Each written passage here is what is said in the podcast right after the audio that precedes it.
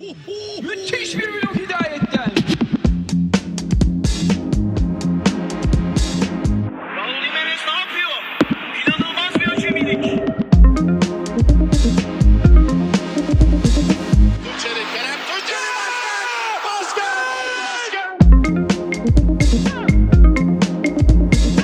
İnanılmaz bir performans. Nathan Chen. Harika. Saha kenarından herkese merhaba. Bu bölümde podcast dünyasına yön vermiş, basketbola da tutkulu olan Cem Pekdoğru ile beraberiz. Hoş geldin Cem. Hoş buldum Burcu. Davetin için çok teşekkürler. İlk önce seninle 3 dakika 5 soruya cevap vermen için bir başlangıç yapacağız. Cem Pekdoğru kimdir? Cem Pektor kimdir? Ee, yazar, editör. Bugün burada bulunma sebebim de sporla haşır neşir bir çocukluk geçirip ve bir sürede spor medyasında çeşitli mecralarda çalışmış olmam. Aynı zamanda da podcast dünyasında da bir takım faaliyetlerim devam etmekte. Yapımcı olarak ve podcaster olarak böyle. Peki Cem sporda neyi destekler? Sporun hangi yönüne değer verir peki? Ya sporla ilgili birçoklarımızın böyle hafif hastalıklı seyreden ilişkileri oluyor Türkiye'de ya da tam olarak sosyal çevre edinememiş çocukların bağlandığı şeyler de olabiliyor. Ee, spor kahramanları. Bende de biraz öyle gelişti galiba. Üniversite sonrasında yazarak kendimi gerçekleştirmek biraz klişe oldu ama mühendislik eğitiminden sonra yazarlık üzerinden bir hayat inşa etmek istediğimde spor bana çok fazla portre, çok fazla başlangıç noktası sunduğu için üzerine yazdığım şeylerden biri oldu spor sinemayla birlikte. Nerede Başka başladın? şeylerle birlikte. Batu.com'da başladım ilk olarak. 2008 ya da 2009'du. Sevgili Orkun Çolakoğlu'yla arkadaşlığımız üzerine onun davetiyle Efes Pilsen 6. adamı olarak başlamıştım. Ee, ama bugün Efes'ten bahsetmeyeceğim. Hatta biraz artık gitgide uzaklaştığım bir kulüp oldu. Lakers 6. adamla alınmıştı çünkü Anıl Çelebi'deydi. Orkun Çolakoğlu bile e, alamamıştı. Öyle başladı. Batu.com zaten yani özellikle 2000'li yılların spor neşriyatına ya da o İstanbul'dan çıkan o NBA kültürüne hakim olan insanlar için önemli bir uğrak yeriydi. Bir referans noktasıydı. Batu Evcimen'in kurduğu. E, oradaki insanlarla vakit geçirdikçe yani basketbol üzerine sohbetten keyif aldıkça yazabileceğim bir alan olarak da orayı gördüm. E, daha sonra da işte NBA Türkiye dergisinde, Lig TV'de, Sokrates'in Almanya Türkiye ayaklarında yazar olarak, editör olarak hem mesai yaptım hem de işte Evrensel Gazetesi'ne, Bir Gün Gazetesi'ne köşe yazıları yazdım. Bir de bir yazıhane süreci var. Hah, Aynı zamanda var, işte evet. az önce bahsettiğin şeyde bir spor yani spor yazarlığın dijital mecrada bir e, hareketlenmesi bu sitelerle birlikte oldu. Yazıhane de yani ben yazıhaneyle başladım mesela oku, okur yazar olmaya. Oralarda şekillenmeye başladı. Biraz daha geniş çerçeveli bir site ama sen Orkun Çolakoğlu, İnan Özdemir, Kaan Kural gibi isimler Evet yazıhaneyi de tabii atlamamak lazım. 2012'de Kaan abi ve Orkun kurmuşlardı. Biz de o kurucu ekipte hani etrafımızdaki yazılarından hoşlandığımız arkadaşlarımızı çağırarak öyle bir e, spor medyasının ilişiğinde böyle kenarında köşesinde bir e, hani belki bunu söylemek fazla değer atfetmek olur ama bir kurtarılmış bölge yaratmaya çalıştık. Çünkü hani zaten bazı medya kuruluşları için çalışan e, geleneksel medyada çalışan arkadaşlarımız da vardı ama evet orada alternatif medya için iyi bir alan oldu. Eurosport Türkiye tabii öyle bir alandı. Ben çalışma fırsatı bulmadım ama çok fazla kişiyi yetiştirmiştir. Batu.com öyleydi. E, bu ikisinin kesişiminden biraz aslında yazıhane ele almıştı ve belki de hadi bugün önemli bir yerde duran Sokrates derginin kurulması için de Evet. bence ilk kıvılcımların Ben onu atıldığı yerler. tam. Bu şimdi e, şimdiki spor medyasında bu biraz daha genç neslin oradan çıkan insanlarla şekillenmesi benim çok dikkatimi çekmişti. Sen de o isimlerden bir tanesiydin. E, Teşekkür ederim. rica ederim. Üçüncü soruya geçiyorum. Spor ne zamandan beri Cem'in ilgi alanı? E, Bu soruları bana e, kayıt öncesi yolladığında çocukluktan beri demişim. Evet. Yani üzerine ne koyabilirim? çocukluktan beri. Tamam. o zaman diğer soru. Yani şimdi çocukluktan beri evet hepimiz anne karnından beri müzik hayatımız anne karnından beri hayatında ama yani öyle bir şey değil. Şimdi çocuklukta nasıl bir ilk karşılaşma oldu? Mesela işte ne gördüğünde ben spor izlemeliyim ya da ne duydun? Nasıl bir imge senin az önce için anne içine karnından beri dedin. Benim e, garip bir hikayem var gerçekten. Evet onu dinlemek istiyorum. Beşiktaş bayrağına sarılmış e, yaklaşık 3 saatlik bir bebek olarak bir fotoğrafım var.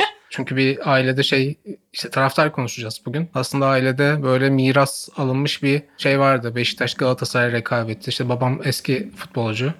E, Trakya futbolunda bilinen Huru Beş Ahmet olarak bilinen Evet. 80'li yıllarda biriydi. Tekirdağ Spor'da oynamıştı. Ve baba tarafım genelde koyu Galatasaraylıydı. Ama işte çocuğu Galatasaray'a kaptırmamalıyız gibi bir defansla dayım ve dedem böyle bir operasyon gerçekleştirmiş. Ama bugün Beşiktaş'tan da bahsetmeyeceğiz. Evet, ben evet. uzaklaşıyorum demek ki böyle çok aidiyet hissedemeden. Sonrasında ilk karşılaşma anı bilmiyorum yani Türkiye'de futbolla, basketbolla tanışmak çok doğal işlenen süreçler oluyor. Dediğim gibi hep maç izlemek, oralarda bir hikaye görmek benim için ilginç oldu ve haz da duydum. Yani hazcı bir yaklaşımım da vardır bugün 33 yaşındayken hala oturup kolej basketbolu izliyorum. E, hoşuma gidiyor bir şey yani başka bir şeye dönüştüğüne içimde inanıyorum. Öyle bir intuitif, sezgisel bir etkilenim yarattığını düşünüyorum. O yüzden de devam ediyorum. Yani çok üzerine düşündükçe, çok üzerine düştükçe yabancılaştığın sorular ya bunlar. E, başlangıçta ama öyle bir hani tayin edici bir an yok. Hı hı. Çocukluğumdan beri özellikle futbol ve basketbol, liseden sonra tenis, atletizm, olimpiyat kültürü hep izlediğim, üzerine okumalar yaptığım şeyler oldu. Evet. Yani peki şey yani şöyle bir şey duymak istediğimden değil de böyle bir zafer anı mı yoksa çok çarpıcı bir an mı öyle bir karşılaşma oldu mu diye merak ediyorum aslında. Ya kazanmak, kaybetmek mesela hiçbir zaman çok fazla ilgimi çekmedi. Yani onun üzerinden kurduğum bir ilişki olsaydı belki daha hızlı bir şekilde zaten Evet. e, aşınıp e, hı. hızla yok olabilirdi. Ama peki böyle hayatın dönemlerinde hayatında olan şeyleri tekabül eden spor anları var mı? Ben çok yakılıyorum ve yakıl, yakıldıkça spora daha yaklaşıyorum. Bu bana bir şey anlatıyor. İşte en son Formula 1'de e, Verstappen'in şampiyonluğunda bunu yaşadım. Hayatımın öyle bir dönemindeydim ve ya bu bana bir şey anlatıyor deyip Formula 1'e gerçekten çok daha fazla takip etmeye başladım. Normalde hani işim gereği bilgim olsun diye takip ederim. Şu anda daha bir içimde bir tutku filizleniyor. Öyle anları var mı? Konuklarımı çok merak ediyorum. O- orada onlar neyden besleniyor? Ya spor kahramanları sanki bende daha belirleyici oluyor. Hı. O duygudaşlığı hissettiğim işte hayatımın benzer bir döneminden geçiyorum ve bir engelli aşarken ondan bazen farkında olmadan insiyaki bir şekilde, içgüdüsel bir şekilde ilham alıyorum dediğim ki onlardan birini konuşacağız bugün ağırlıklı olarak. E, Öyle karakterler daha fazla oluyor ama onun dışında yani lise yıllarında mesela işte İstanbul Erkek Lisesi'ni kazanıp Çorlu'dan İstanbul'a taşındığımda, yatılı okuduğumda Efes Pilsen maçlarına gitmeyi az önce de bahsettiğim gibi beni Efes Pilsen 6. adamı e, yapan süreçte Oktay Mahmut'un çalıştırdığı Efes takımları o maçlara gitmeyi Abdi İpekçi de yani çok şimdi ve burada yaşanan bir şey ve ben önemli bir şeyi yakalıyorum hissi olmuştu. Yani kendim de başarısız bir altyapı basketbolcusuydum ama hem Oktay Mahmut'un oyuna yaklaşımı hem oradaki özel takımla işte Marcus Brown'un e, önce poster çocuğu olduğu sonra Drew Nicholas'ların, Anthony Granger'ların geldiği sezonlar. Böyle o da mesela çok estetik açıdan ya da bugün basketbolun gittiği yeri Pace and Space basketbolunu düşündüğümüzde hiç ilgisi olmayan yani işte Benetton'a karşı kazanılan 47 sayı mı yemişti o takım? Bilmiyorum. Yani 50'nin altında 50'li 60'lı ben skorların biliyormuşum bana. Ben bilmiyorum. Tam skoru hatırlamadım ama 50 sayının altında e, istikrarlı olarak rakiplerini tutabilen bir takımdı. Yani iz- baktığında kanal tedavisi izlemek gibi bir şey yani hiç e, çok gergin, çok stresli maçlar ama hem basketbolun geometrisine kafa yormak için çok iyi bir başlangıç Evet. noktasıydı hem de önemli karakterler vardı. Yani işte daha sonra tanışma fırsatı bulduğum Ermal Kuçu o takımın önemli parçalarındandı. Kerem Gönlüm biliyorsun Nikola Evet. Pırkaç'ın. İlginç takımlar. O mesela o takımın bir parçası gerçekten bir e, o, o orada zaten biliyorsun Efesliler adı altında e, maçlara gelen küçük bir komüniteydi. O komünitenin Evet. bir parçası olarak hissettiğim bir dönem. Mesela o evet belirleyici.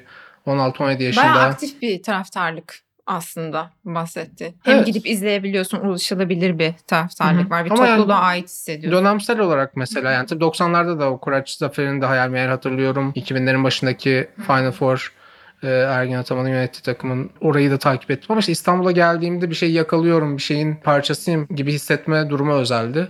Şimdi sorunca aklıma o geldi. Peki 3 dakikaya geçtik bu arada ama çok Evet. güzel ana. güzel güzel şeyler yakalıyoruz bence. Spor neden hayatının bir parçası? Haz duyuyorum. Bu da yine sana attığım Varoluş. mesajdı. Varoluş nedeni. Ya evet dediğim gibi kazanmak kaybetmek üzerinden tanımadığım bir şey olsaydı yani Hı hı. Beşiktaş kazandı, Manchester United kaybetti. Hani o daha kısa ömürlü bir şey olurdu sanki. Bugün hala bir dönem evet mesleğimin de bir parçası olarak bazı şeyleri takip etmem de gerekti ama Hiçbir zaman kolej basketbolu takip etmem. Hani o da bir dönem gerekti şimdi düşününce. Ama yani şey beni tekrar oraya getiren şey muhtemelen izlemekten az duydum sporları takip etmeye devam ettim. Hani bunun bir göreve dönüşmemesini de istedim. Çünkü spor medyasına girince özellikle Sokrates Almanya için çalıştığım dönemde hani bugüne kadar çok fazla takip etmediğim bazı sporları da Orada kış sporlarını mesela e, profesyonel olarak takip etmem gerekmişti. Sevgili Ozan Can Sürüm yardımcı oluyordu gerçi sağ olsun. Ama hani o bir meslek, bir görev bilinciyle yaklaşmamam gerektiğini düşündüğüm bir şey spor. O yüzden öyle kişisel tutabiliyorum. Kişisel bir alan gibi tutabiliyorum. Bunun da merkezindeki kelime herhalde haz yani. Çok böyle hedonist biriymişim gibi konuşuyorum da yani sporla ilgili ilişkimi tanımladığım ağırlıklı kelime o. Peki podcastimizin konusuna gelelim. Westbrook tutkunun, ilginin oluştuğu ilk anı hatırlıyor musun? 2006 yılındaydım. Gelmeden önce bir kez daha e, kontrol ettim. Yazıhanede yazdığım bir yazıymış. E, sezonu karşılamadan önce preview içeriği olarak e, ufak yazılar yazıyorduk. Yazıhane ekibi olarak. Ben de Arap Atı diye bir yazı yazmışım 2013-2014 Evet. sezonundan önce. Girişi o kadar uzun ki. Dedim ki burada Westbrook'la ilgili hiçbir şey yok galiba. Doğru bir yazıda mıyım? Evet at yarışından falan bağladığım böyle biraz ilginç, ihtilaflı bir girişi vardı. Ama Türkiye'deki küçük Russell Westbrook komünitesini bir araya getiren bir yazıydı. İlk e, tanışma anına gelirsek 2006'da ya lisenin sonlarında yavaş yavaş kolej basketbol diye bir şey var. Bu maçlara nereden erişebilirim, izleyebilirim diye e, merak edinmeye başladığım merak geliştirmeye başladığım dönemlerde. E tabi Lakers taraftarı olarak ilk gittiğin yer UCLA oluyor. John Wooden gibi bir e, isim de var. Bir onun da bir cezbesi oluyor. Onun hakkında daha fazla şey öğrenmek istiyorsun. İşte kulüp tarihinde de Karim Abdul-Jabbar, Bill Walton, Gail Goodrich hepsinin yolu UCLA'dan Westwood kampüsünden geçmiş. O yüzden o dönem UCLA'in güncel kadrosunu bir araştırarak başladım. O maçlara nasıl ulaşabilirim? Maçlara ulaşmasam bile işte Lakers için takip ettiğimiz bazı forumlar vardı. Forum diye bir şey vardı o yıllarda. UCLA için öğrenciler ne yazıyorlar, nerede buluşuyorlar onu araştırmaya başlamıştım. Jordan Farmer'ın, Luke Richard, Mbah Mute'nin, Aaron Aflalo'nun olduğu bir takımdı o takım.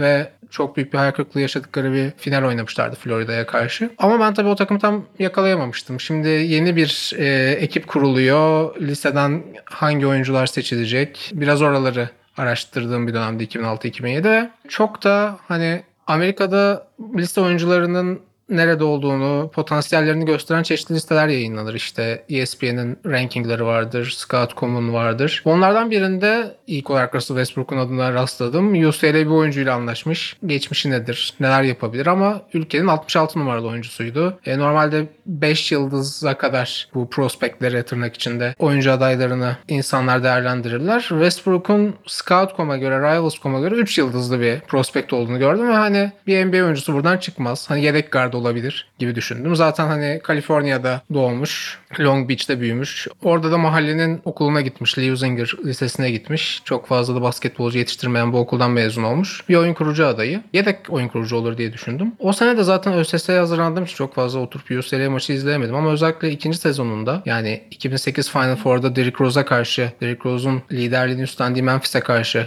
yarı finalde sahaya çıktığında artık Westbrook'u biraz tanıdığımı düşünüyordum. İlk sezonda çok fazla süre almadı. İyi savunma yapan bir genç dendi.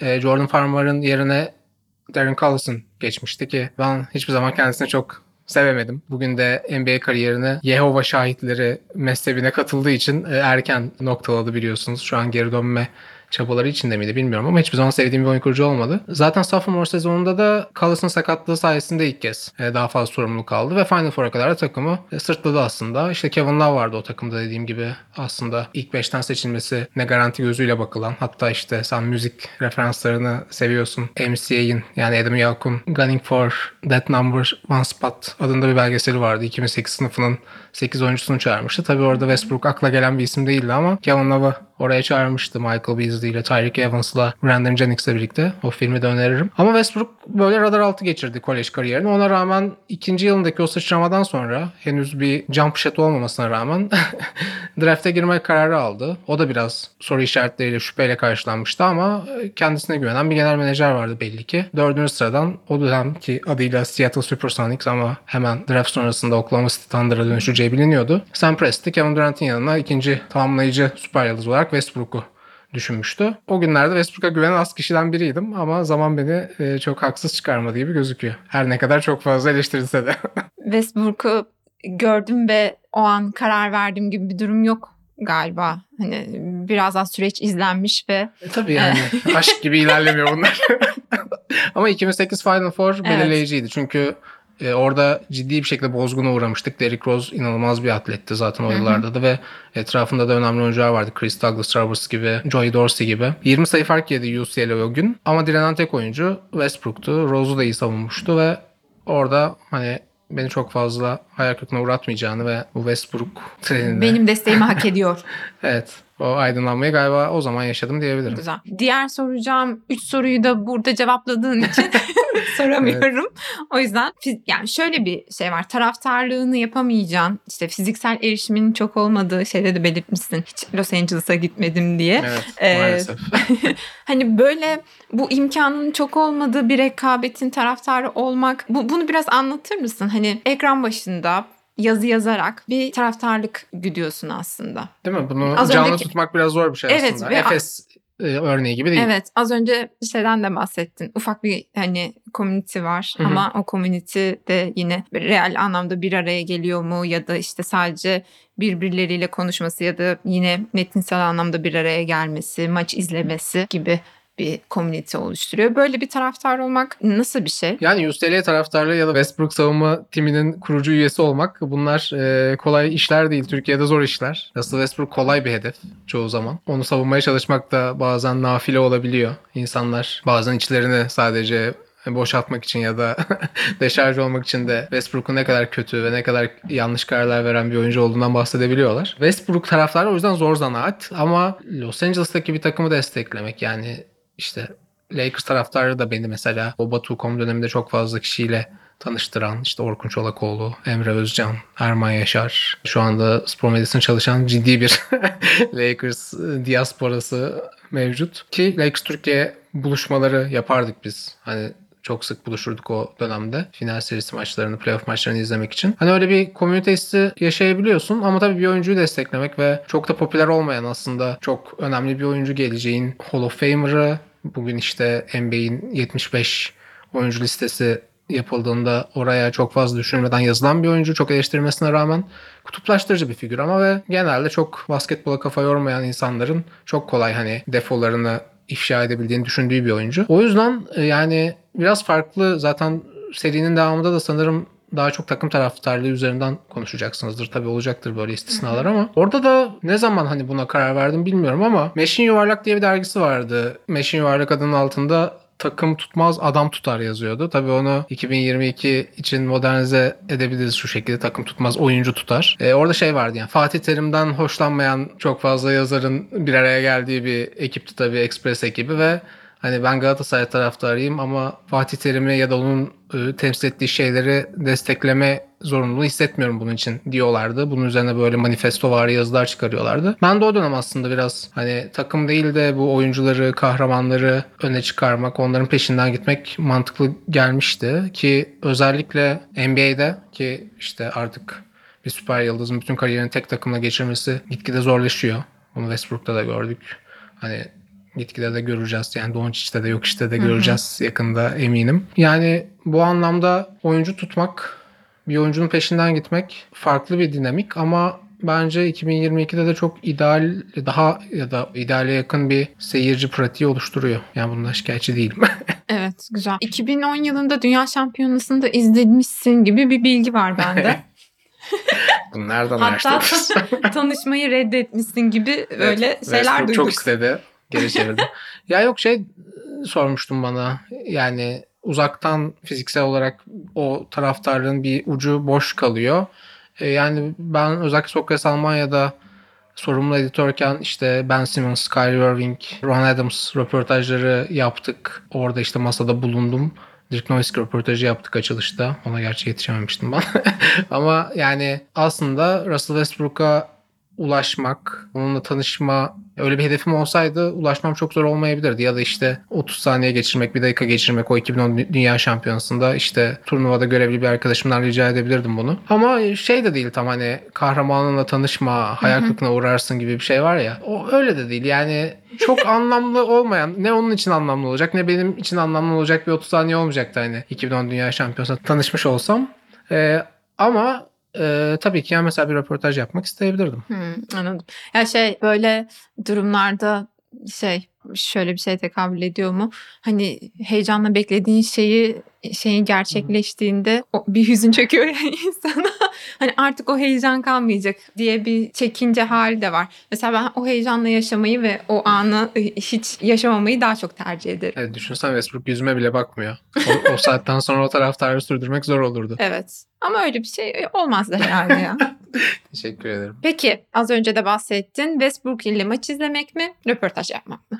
Yani öyle bir medya gününde kayıt cihazı uzattığım 3 dakikalık bir şey çok anlamlı olmazdı az önce de söylediğim gibi ama hani bir saati bana verecek ve hani Westbrook'un sadece saha üzerindeki değil saha dışındaki kimliğini de böyle tahlil edeceğiz. Ben ona 20 yıldır e, içimde biriktirdiğim soruları sıralayacağım.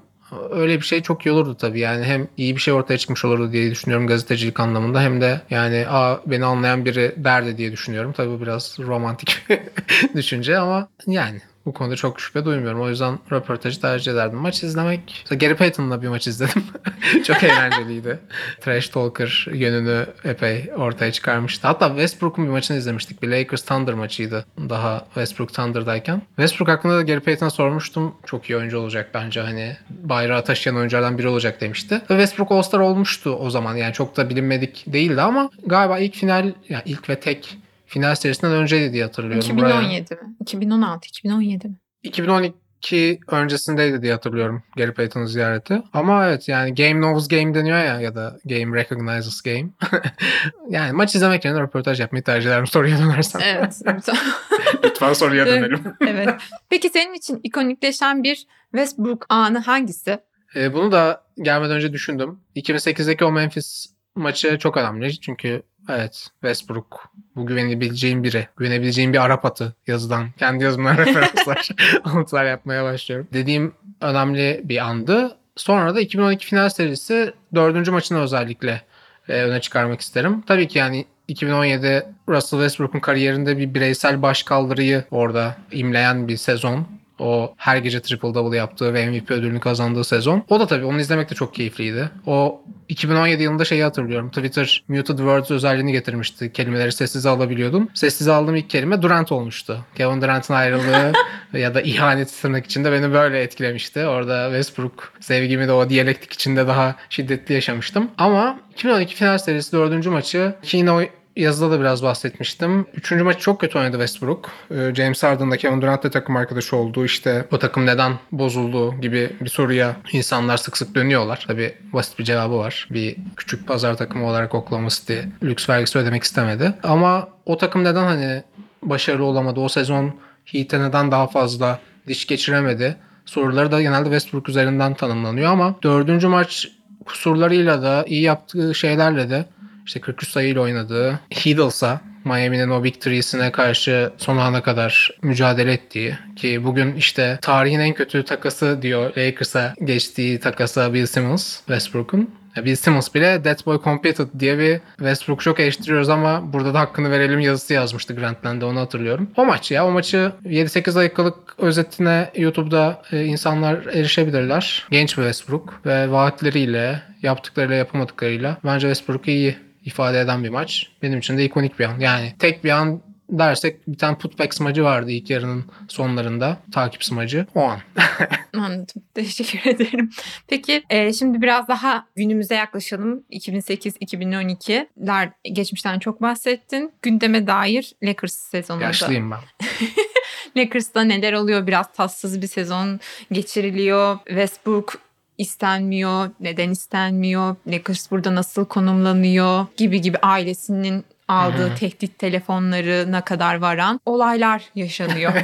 Bize biraz özetler misin bu gündemi? Sen nasıl bakıyorsun burada? Westbrook nasıl Ne konumlanıyor? oldu bize Westbrook? Evet. Çok doğru bir soru. Ya biz biliyorsun Cem Kayıran'la birlikte Bant Meg'dan Park Egretis adında bir Evet. podcast yapıyoruz. Orada herhalde 2-3 bölüm boyunca Cem Kayıran e, her bölümün girişinde beni bu Lakers Westbrook haberinden dolayı kutladı, müjdeledi. İki sevdiğim şey yan yana geliyordu. E, Westbrook zaten Los Angeles da doğan biri olarak e, hep bunun hayalini kuruyordum. Daha ideal şartlarda bu birlikteliğin gerçekleşmesini isterdim ama biraz başından daha hani belli bir senaryo gibiydi herhalde. Çünkü salary cap gereği Westbrook'un kontratını içeride tutmak için Lakers esnekliğini büyük oranda kaybetmişti. Anthony Davis ve LeBron James'le birlikte. Ve bu sezonda üçünün aslında sağlıklı bir şekilde sahaya çıktığı çok fazla senaryo görmedik. Westbrook'un bir oyuncu dönüşümü yaşaması gerekiyordu. Buna istekli gibi gözüküyordu. Ama mesela Frank Vogel bunu orkestra edebilecek kadar yani mahir bir koç mu? Yıldızları yönetme konusunda bu da bir soru işaretiydi. E şu ana kadar da hani podcast'imizi kaydettiğimiz gün itibariyle işte normal sezonun sonu yaklaşmakta. Belki de play-in bileti almama ihtimali bile var Lakers'ın yani. Playoff dışı kalma ihtimali de çok gayet hani olabilir gibi gözüküyor. Muhtemel gözüküyor. Yani sahada olup bitenden ziyade beni şey biraz yaraladı tabii yani. Lakers taraftarıyla girdiği diyalog artık hani ailesinin maçlara gelememeye noktasına gelmesi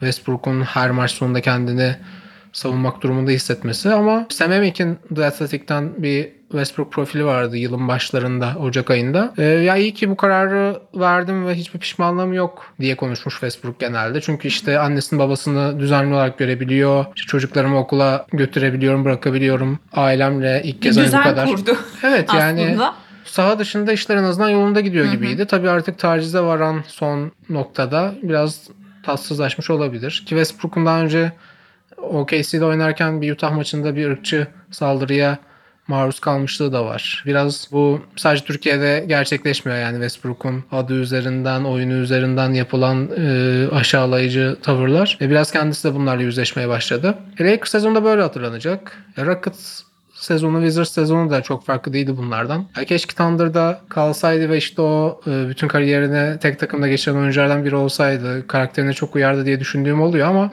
işte artık öyle bir dünyada ve öyle bir NBA'de değiliz. Oyuncular e, yer değiştirmek zorunda hissediyor. Yani biraz sistem onları ona itiyor. Keşke yani Seattle Supersonics diye bir takım olsaydı Westbrook'ta bütün kariyerini o takımın gardı olarak geçirseydi. Yani bu tatsız ve unutmak istediğimiz bir sezon bir sayfa olarak geçecek gibi. Ben de çok fazla izlemedim açıkçası bu sezon Lakers'ı. ben de uzaktan böyle Haberleri takip etme düzeyinde. içinde Evet. geçirdim. Ama Westbrook'un kariyeri için ve Lakers için çok tatlı bir yıl değil. Peki dinleyene tatlı bir son yapalım. Ee, Westbrook'u seven biri olarak kimi ve neyi takip etmeli insanlar? Neleri bilmeli? Podcast olur, dizi olur, film olur, yazar, herhangi Twitter.com slash Twitter, evet. doğru. Beni takip Olabilir, edebilirler. evet. Türk- Türkçe konuşan Westbrook severler. Westbrook dostları. Royce Young özellikle Oklahoma City döneminde ESPN'de çalıştığı için Westbrook hakkında çok iyi. Yani oyunuyla ilgili çok iyi tahliller içeren yazılar yayınlıyordu. Tabii artık çok fazla Westbrook konusu değil hala Oklahoma'da çalıştığı için. Ama arşivden onlara bakılabilir ve tabii ki Westbrook'u sevmemizin önemli sebeplerinden biri müthiş stili. Bir moda oyuncusu kendisi. Yakın zaman zaten hiçbir zaman bir stilistle çalışmadı. Çünkü Hı hı. e, E, ben İçinden gelen bir moda Evet. ik- ikonluğu. o evet o şey yapabileceği ne denir? Dizginleyebileceği bir ya da başka birinin eline bırakabileceği bir Zaten şıklık böyle bir şey. İnsanın içinde olan bir şey. Geçtiğimiz yılda yanlış hatırlamıyorsam 2021'deydi pandeminin ortasında Honor the Gift adında bir kendi markasını yarattı. E, onun Instagram hesabını takip edebilirsiniz Honor the Gift'i. Ve tabii Westbrook'un orada maç önü e, kıyafetleri de o salona yürürken sahaya yürürken çektirdiği fotoğrafların da bir. Çok- highlight olarak toplanmış. Evet. O hesabı ben de yeni keşfettim. Onu tavsiye edebilirim. Podcast olarak da Parke Gıcırtısı. Peki şöyle bir soru. Bu tamamen spontan. Hamilton mı daha şık yoksa Westbrook mu daha şık?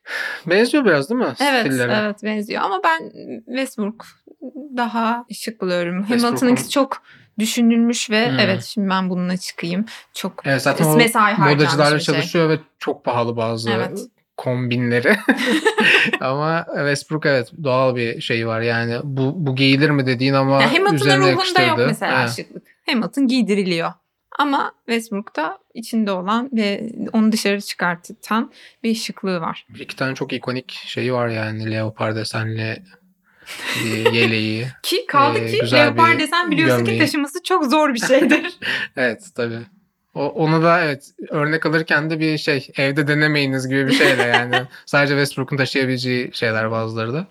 Ama evet.